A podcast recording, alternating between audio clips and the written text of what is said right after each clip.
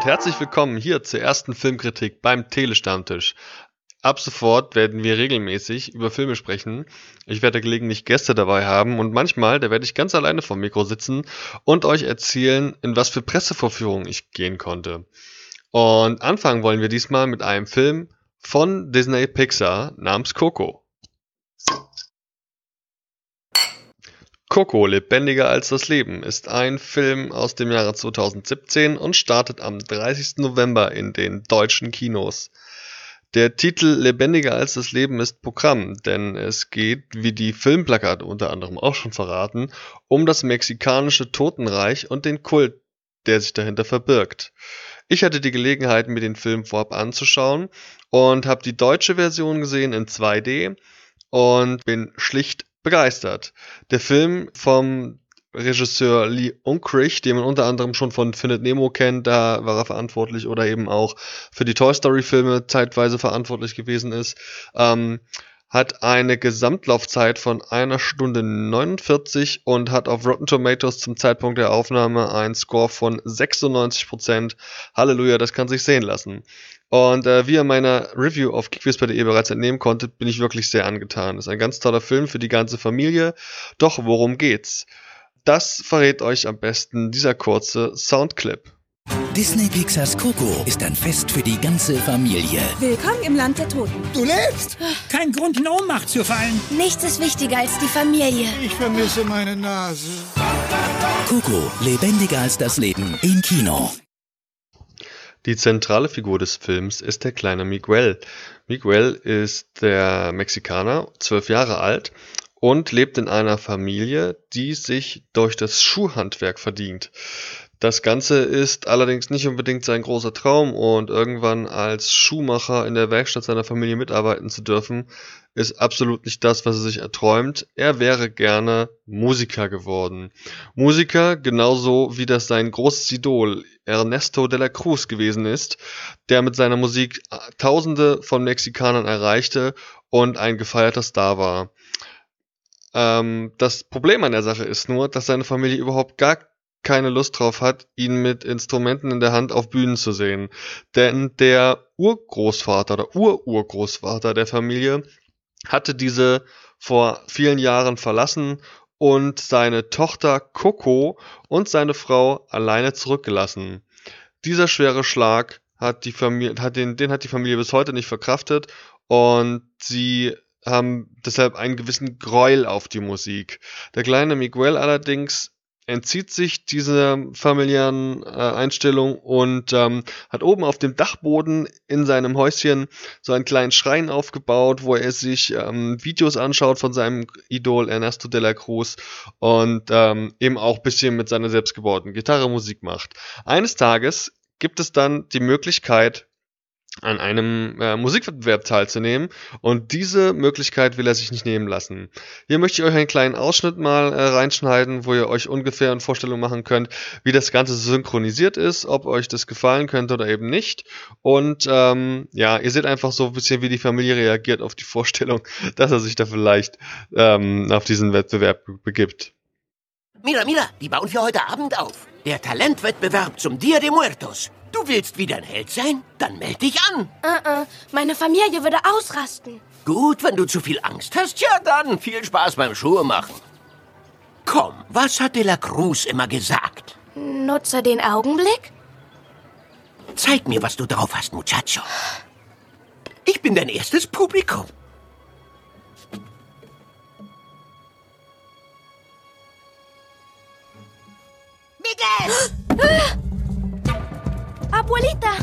Was treibst du da? Ähm, äh, oh. Du lässt meinen Enkel in Ruhe! Donja, bitte! Er putzt mir nur die Schuhe! Ich kenne eure Tricks, Mariachi! Was hat er dir erzählt? Er hat mir nur seine Gitarre gezeigt. Schämen Sie sich! Nein! Mein Enkel ist ein süßes kleines Engelchen, ein entzückender Liebling. Er will nichts am Hut haben mit deiner Musik, Mariachi! Halt dich fern von ihm! Es kommt also ganz offensichtlich zum Streit zwischen seiner quasi Großmutter, die die Familie so ein bisschen führt, und äh, eben ihm. Ähm, Miguel flieht und er flieht nicht irgendwo hin, er flieht zur Grabstätte seines Idols, Ernesto. Ähm, Gerade läuft in äh, seinem Städtchen generell in Mexiko ist äh, der Dia de Muertos, der Tag der Toten, an dem die Lebenden ihren verstorbenen Verwandten gedenken. Ähm, überall werden schöne Blumensträuße und äh, hingelegt, hingestellt. Auch die Fotos der Verstorbenen werden aufgestellt. Ähm, das wird also ein großes Brauchtum zelebriert das äh, eben ganz üblich ist wohl für diese Region und für auch den Umgang eben mit den Toten. Und ähm, er geht eben zur Grabstätte seines Idols. Und aus dem Nichts, äh, aus, ohne Vorwarnung und äh, quasi auch total unvorbereitet, ähm, trifft es Miguel allerdings und auf wundersame Art und Weise gerät er ins Totenreich. Ja? Er verliert quasi seine menschliche körperliche Form und sein Geist geht ins Totenreich über. Also er stirbt nicht wirklich, er ist quasi einfach nur so ein Grenzgänger, ähm, der auch im Totenreich auffällt. Denn ihr könnt euch vorstellen, im Totenreich, da sehen eben alle aus wie Skelette. Ja, also ähm, lustig animierte Skelette übrigens und äh, auch mit Mimik und Gestik und was nicht alles, aber eben Skelette mit Klamotten. Und da ist plötzlich der kleine Junge, der äh, ja ziemlich menschlich und auch fleischlich aussieht. Und ähm, damit sorgt er natürlich für ein tierisches Aufsehen. Er trifft auch verstorbene Verwandte, die er selbst ja wahrscheinlich gar nicht groß kennengelernt hat, die ihm allerdings ähm, zur Seite stehen und mit ihm versuchen, dafür zu sorgen, dass er da wieder raus kann. Nun gut, wie geht das überhaupt? Ähm, es entwickelt sich quasi eine Geschichte, in der der Miguel ähm, den Segen seiner Verwandten braucht, um das Totenreich verlassen zu dürfen. Das wiederum ähm, ist nicht so einfach, denn Miguel hat auch, wenn er jetzt eben kurz im Totenreich war, eigentlich kein Interesse daran, die Musik aufzugeben und will weiterhin musizieren. Das wiederum sieht seine ähm, Ur-Urgroßmutter, die Frau, die ursprünglich von ähm, dem Urgroßvater eben verlassen wurde, sieht das gar nicht so gern, hat ein tierisches Problem damit, dass er weiterhin Musik machen möchte und gibt ihm zunächst eben nicht ihren Segen, um da von der toten Welt wieder wegzukommen. Sei es drum, es gibt jede Menge lustige, spannende und irgendwie auch gut geschriebene Figuren, also typisch Pixar, da haben sie sich nicht lumpen lassen. Das sind ähm, ganz viele coole ähm, ja, Familienmitglieder, die da irgendwie auch alle, alle Facetten so bedienen. Da gibt's eben wirklich die so ein bisschen dominante ähm, ja, Urgroßmutter, Ur Urgroßmutter, die ähm, ja quasi auch die ganze Familie im Totenreich noch weiterleitet. Dann gibt's ähm, den, die, die, die lustigen beiden Onkels, die irgendwie beide gleich aussehen, aber auch äh, für, für den einen oder anderen Slapstick-Moment verantwortlich sind. Es gibt auch ganz viele, auch in der lebenden Welt ganz viele tolle Charaktere. Unter anderem ganz lustig ist Dante. Dante ist der Hund von Miguel und ähm, das ist so ein Nackthund, so ein mexikanischer Nackthund, der einfach total funny ist zu gucken. Also ich meine, der, der, der bringt halt den, den Humor, den Witz, eben den Slapstick mit auch in den Film rein und ist ganz sicher eine Figur, die auch bei kleinen Kindern gut ankommen wird. Es gibt eine ganze Handvoll weiterer Charaktere. Ganz wichtig ist wahrscheinlich noch am Ende äh, eben auch das Aufeinandertreffen mit seinem ähm, ja, Idol. Und äh, damit hat es noch was ganz Besonderes auf sich. Ähm, dieses Idol ist vielleicht auf den ersten Blick eine andere Figur, als sie auf den zweiten Blick ist. Also ganz toll, weil ähm, auch im, im Totenreich ist sein Idol ein, ein großer gefeierter Star und äh, schmeißt Partys und ähm, nun ja, da entwickelt sich ein ganzes Feuerwerk der guten Laune und es wird ähm, auch recht viel gesungen. Also ähm, das ist natürlich äh, dann im Kern, im Kern immer noch irgendwie ein Disney-Film. Da wird einfach viel gesungen, auch toll gesungen. Alles grundsätzlich auf Deutsch synchronisiert. Ähm, macht auch Spaß mir persönlich geht vielleicht so ein bisschen das ganze Mexiko-Feeling ab, wenn da so akzentfrei gesungen und gesprochen wird. Das ist eine Sache, die einen unter Umständen ja stören könnte, weil dem Großen und Ganzen nach ist die Atmosphäre nämlich sehr gut geraten. Das ist also ein Film, der dieses mexikanische Feeling, ähm, dieses Lebensgefühl ein Stück weit äh, auch aufgreift und dem Zuschauer sehr gut vermittelt. Sowohl die Stadt, in der das Ganze spielt, ähm, also die, Stadt, in der äh, der Miguel und seine Familie kommen, ist glaubhaft die könnte so in der Form wirklich auch in der echten Welt äh, existieren. Ähm, sowohl die ist gut von der Atmosphäre her, ähm, dann der ganze Umgang mit diesem Tag der Toten, der da eben gefeiert wird, der ist total, irgendwie, das ist irgendwie, irgendwie gut, weil, ähm, ja, du siehst, dass das Ganze äh, eben nicht dieser traurige, ähm, bisschen melancholische Rückblick auf die vielen Toten sind, die leider viel zu früh verstorben sind, sondern es ist vielmehr so, man erinnert sich freudig und glücklich zufrieden an seine Verwandten und an die schönen Zeiten, die man mit denen hatte. Das kommt ganz toll an und macht wahnsinnig viel Spaß zu gucken, ist im Ergebnis dann damit für mich auch ein Film, der trotz seiner Totenthematik, die er ja hat, wirklich auch für, für, für Kinder geeignet ist. Ähm, ich habe ihn in meiner Review auf Geekbiz bei der Ehe deshalb nicht ohne Grund auch als ähm, Weihnachtsfilm für die ganze Familie beschrieben, weil hier ähm, auch trotz, wie gesagt, dieser Totenthematik, glaube ich, für jede Altersgruppe was dabei ist und man auch keine Angst haben muss. Es ist kein Horrorfilm. Ich kann mich erinnern, wie ich das erste Mal diesen ähm, ähm, ach, mit dieser Nightmare on Christmas, glaube ich, heißt der, gesehen habe, mit diesem Skelett, mit diesem toten, toten Weihnachtsmann. Das fand ich total schlimm als Kind. Das ist hier überhaupt nicht. Der Film ist von vorn bis hinten total bunt. Auch diese Totenwelt ist im Regelfall keine düstere, keine beklemmende. Die ist ähm, ja einfach bunt und hell, was unter anderem auch durch so Geister äh, gezeigt wird. Geister sind so eine Art ja ähm, Begleiter, die die Seele eines lebenden Menschen auch über verschiedene Zeiten hinweg begleiten.